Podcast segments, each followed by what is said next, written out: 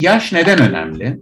Burada ben size 5 ile 20 yaş arasındaki bir dönemin e, beyin gelişimini aslında bir parça bahsedeceğim.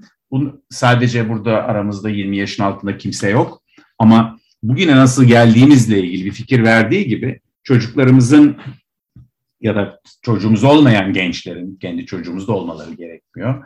E, bir parça zihninin nasıl işlediği ve buradan baktığımızda aile adını verdiğimiz yapı içerisinde bu beyin gelişimiyle ilgili bilgileri bilmemizin bize nasıl kat, katkıda bulunacağını anlamak için de işimize yarayacağını düşünüyorum. İşte insan beyninin iki tane aş, e, gelişim aşaması var. Biri bir tür şöyle diyelim bir pide ya da pizza hamuru gibi düşünün. Yoğrulduğu bir zaman var. Bu genellikle 0-5 yaş civarı. Yani 60. aya kadar ki zaman kabaca. Bu dönem daha çok dışarıdan e, girdileri aldığı, e, uyarımların daha çok olduğu, müzik, resim, ilişki, iletişim bu gibi faktörlerin daha çok olduğu. Daha sonra şekle sokulmaya başlandığı bir anlamda aslında düzene nasıl uyacağını e, öğrenmeye başladığı klasik eğitim sistemine giriyor çocuklar. Bu dönemde aslında beynin yine kendi iç gelişimi e, ve dış etkenlerle bir tür o hamurun, biraz önce bahsettiğimiz hamurun e, adeta açıldığı bir e, yufka demeyeyim ama bir pizza hamuru inceliğine kavuşturulduğu bir zaman.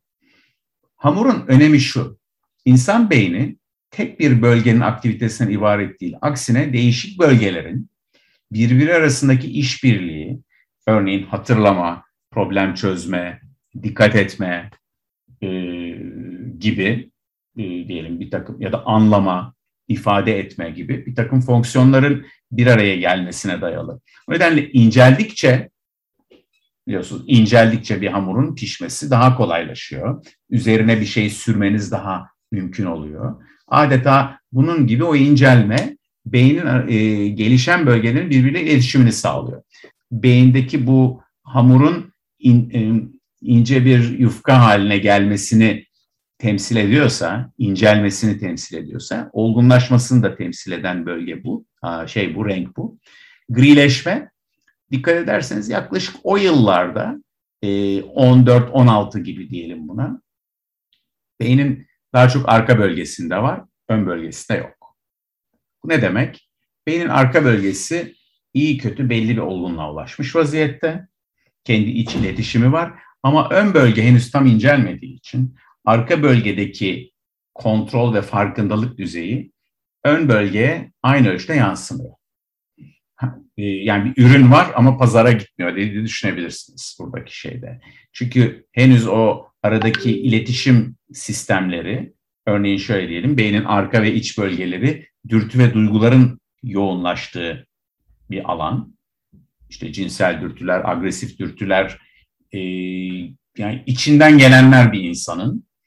Diğer alan ise ön bölge ise belki bunu çokça duymuşsunuzdur.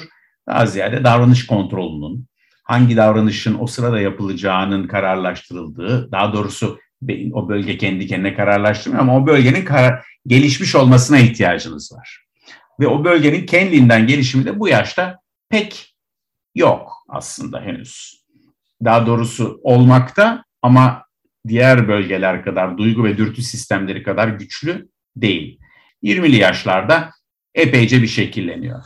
Ve 18-20 yaş arası zaten birçok ülkede ya 18 ya 21 işte alkol, sigara kullanımından oy vermeye, mecliste seçilmeye kadar olan yaş. Fena değil. Atalarımız yani bu beyin görüntülerini görmeden bu kararı vermişlerdi. Ee, bir anlamda e, aslında insanların içgörülerinin çok da fena olmadığını birçok konuda burada görüyoruz. Yine 12-14 e, arasında genel olarak bir e, toplumsal varlık haline gelmeye başladığımız içimizden gelen arzular birçok mesela e, Yahudilik dinindeki ergenleşme töreninin birçok dinde yine benzer ergenleşme ile ilgili ritüellerin yine bu yaş grubunda olduğunu görürüz.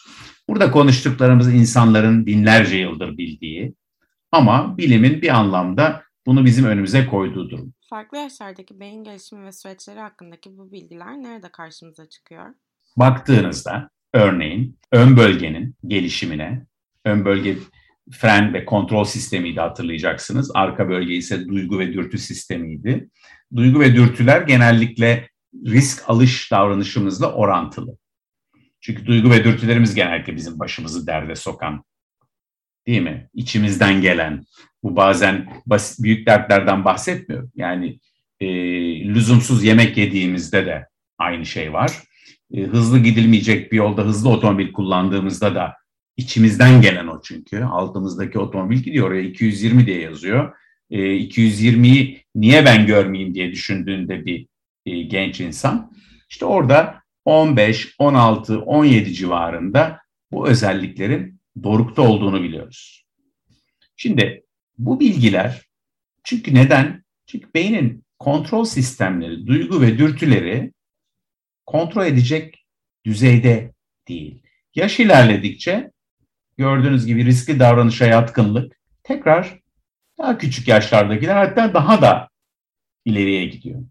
Şimdi örneğin 26-30 yaşındaki birinin risk alış endeksi 22-25 yaşına göre daha düşük. 22-25 yaşındakinde 18-21 yaşındakine daha düşük. Beyin gelişimi, toplumsal olgunlaşma, duygularımızla düşüncelerimiz ve muhakememiz arasındaki dengeyi tutturmamız genellikle 20'li yaşlarda başlamış oluyor. Beyin gelişimi doğrultusunda psikososyal gelişim ve zeka hakkında neler söylenebilir? Çok sık karıştırılan konulardan birisi zeka, intellectual ability diye burada geçen ve psychosocial maturity de olgunluk diye tanımlarsak zekanın 16-17 hatta en geçti 22'li 20'li yaşlarda bayağı bir doruğa ulaştığını ama olgunluğun bu e, ergenlerle ilgili çalışma yapan Steinberg'den bir alıntı onu yakalamasının neredeyse e, 10 yılı bulduğunu görüyoruz. Bu şu demek değil. Efendim gençler e, bazı şeylere hazırdır, değildir, şudur, budur. Ortalamadan burada konuşuyoruz. Ortalamaya baktığımızda olgunlaşma sürecinin 20'li yaşlarda devam ediyor olduğunu, riski açıklığın e, bu dönemi belirleyici olduğunu ama duyguları denetleme becerileri daha gelişkin bireylerde bu durumun daha iyi kontrol edildiğini görüyoruz. Bu kesit Yankı Yazgan'ın Aile İşletmeleri Derneği ile yaptığı Belirsizlik, Kriz, Ruh Sağlığı başlıklı sunumdan derlenerek hazırlanmıştır.